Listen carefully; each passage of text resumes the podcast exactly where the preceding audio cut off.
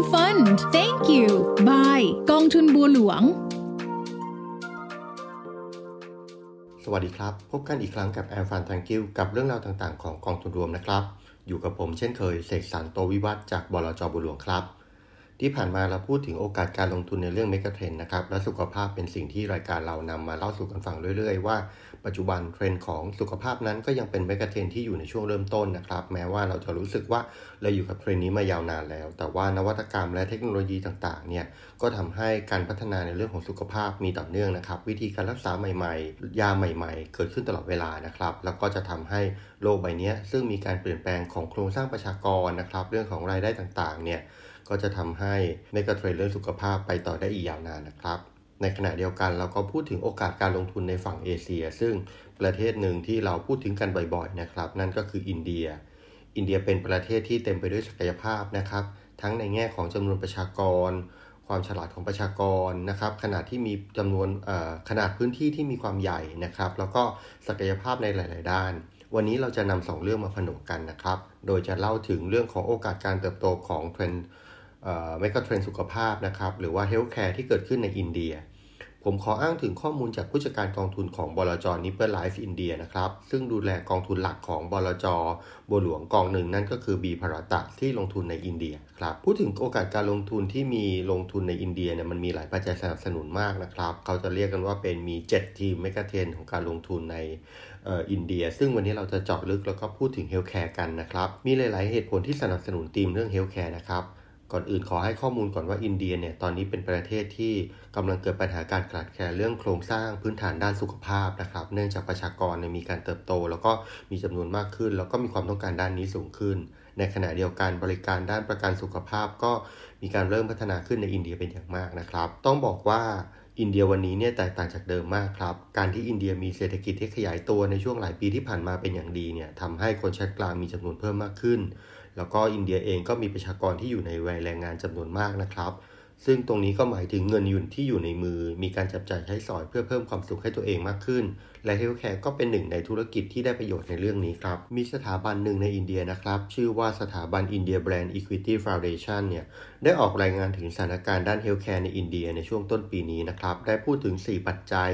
ที่เป็นแรงผลักดันในให้อุตสาหกรรม healthcare ในอินเดียมีโอกาสเติบโตได้ดีครับ ปัจจัยแรกนะครับก็เป็นความต้องการของคนอินเดียนะครับที่ต้องการการดูแลสุขภาพที่ดีขึ้นแล้วก็มากเพิ่มขึ้นเรื่อยๆ จากการที่เศรษฐกิจอินเดียมีการเติบโตที่ดีทำให้คนอินเดียมีรายได้เพิ่มขึ้นนะครับ แน่นอนว่าเมื่อชนชั้นกลางเพิ่มขึ้น ความใส่ใจในเรื่องของสุขภาพ รวมถึงความสามารถในการจับจ่ายก็เพิ่มมากขึ้นไปด้วย ปัจจุบัน GDP per capita หรือว่า GDP ต่อหัวของประชากรอินเดียนะครับ คาดว่าจะเพิ่มขึ้นไปแต่ 3,277 ดอลลาร์สหรัฐในปี 2024 ซึ่งเพิ่มขึ้นกว่า 86%เมื่อเทียบกับปี 2016 หรือผ่านไป 8 ปีนะครับ ข้อที่ 2 ก็คือการเปลี่ยนแปลงด้านโครงสร้างประชากรที่มีผู้สูงอายุเพิ่มขึ้นจำนวนมากนะครับทำให้มีความต้องการใช้จ่ายด้านสุขภาพมากขึ้น หลาย ๆ คนอาจจะสงสัยว่าที่ผ่านมาเราพูดถึงอินเดียว่ามีอายุเฉลี่ยของประชากรค่อนข้างน้อย แล้วก็เป็นวัยแรงงานที่ผลักดันเศรษฐกิจใช่ครับ อินเดียตอนนี้มีประชากรที่เป็นวัยแรงงานเยอะที่สุดนะครับ แต่ว่าด้วยขนาดของประชากรครับ ตอนนี้อินเดียมีขนาดประชากรพอๆกับจีนแล้วคือประมาณ 1,400 ล้านคน ถ้าเทียบเป็นเปอร์เซ็นต์แล้วถึงสัดส่วนผู้สูงอายุของอินเดียจะไม่เยอะเหมือนกับจีนนะครับ แต่ว่าเงินในมือที่มีมากขึ้น ก็ยิ่งต้องการการดูแลในด้านนี้ที่มีมากขึ้นนะครับ ปัจจุบันอินเดียมีผู้สูงอายุประมาณ 98.9 ล้านคนหรือประมาณ 100 ล้านคนนะครับ แล้วก็จะเพิ่มขึ้นเป็น 168 ล้านคนในปี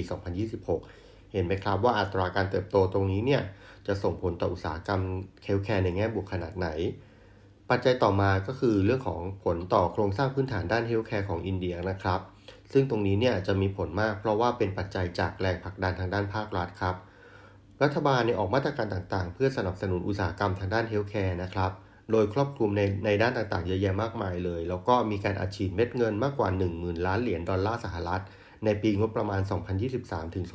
2024สำหรับใช้ในเรื่อง healthcare ในอีก 6 ปีข้างหน้านะครับ ซึ่งตรงนี้เนี่ยจะครอบคลุมการพัฒนาสาธารณสุขตั้งแต่ด้านพื้นฐานจนถึงขั้นสูงเลย เช่น การผลักดันให้เกิดสถาบันค้นคว้าและเทคโนโลยี การรักษาโรคใหม่ๆ หรือการรักษาโรค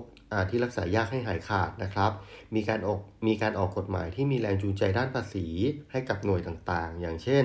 การยกเว้นการจัดเก็บภาษีสำหรับการศึกษาและอบรมด้าน healthcare การสนับสนุนภาษีเพื่อให้ระบบสาธารณสุขครอบคลุมมากขึ้น เช่น ระบบการรักษาทางไกล การยกเว้นภาษีรายได้ 15 ปีสำหรับผลิตภัณฑ์ทางการแพทย์ที่ได้พัฒนาขึ้นภายในประเทศเป็นต้น เราทราบกันดีนะครับว่าอินเดียเนี่ยเป็นประเทศที่มีความกว้างใหญ่ แล้วก็มีความเหลื่อมล้ำมีประชากรที่มี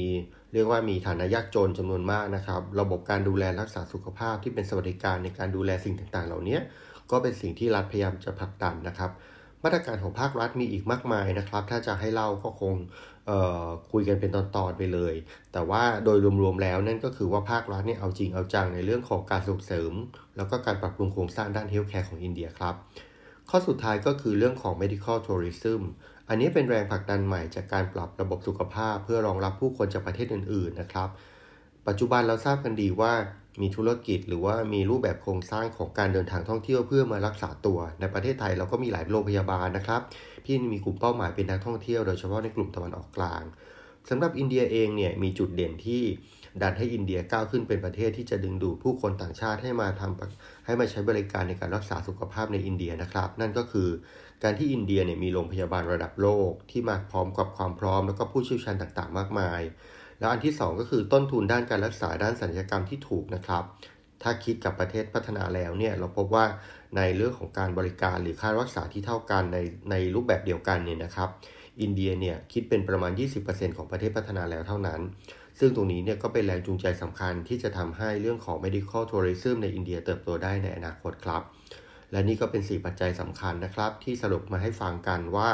ทำไมธุรกิจ healthcare ถึงกลายเป็น megatrend และเป็นธีมที่สำคัญในประเทศอินเดียครับ และนี่ก็คือเรื่องราวส่วนหนึ่งของความน่าสนใจของการลงทุนในอินเดียสำหรับผู้ที่สนใจลงทุน แล้วก็อยากจะกระจายความเสี่ยงนะครับเน้นย้ำว่า Dream Mega 10เนี่ยเป็นเพียงธีมหนึ่งของอินเดีย แล้วก็เป็นธีมที่มีโอกาสการลงทุน แต่แน่นอนครับ การลงทุนในหุ้น การลงทุนเฉพาะเจาะจงในธีมแบบนี้ก็จะมีความผันผวนสูง เพราะฉะนั้น อย่าลืมเรื่องของการกระจายลงทุน แล้วก็การทยอยลงทุนที่เหมาะสมในช่วงเวลานะครับ ไม่ใช่การลงทุนเพียงครั้งเดียวสำหรับวันนี้ขอลาไปก่อน สวัสดีครับ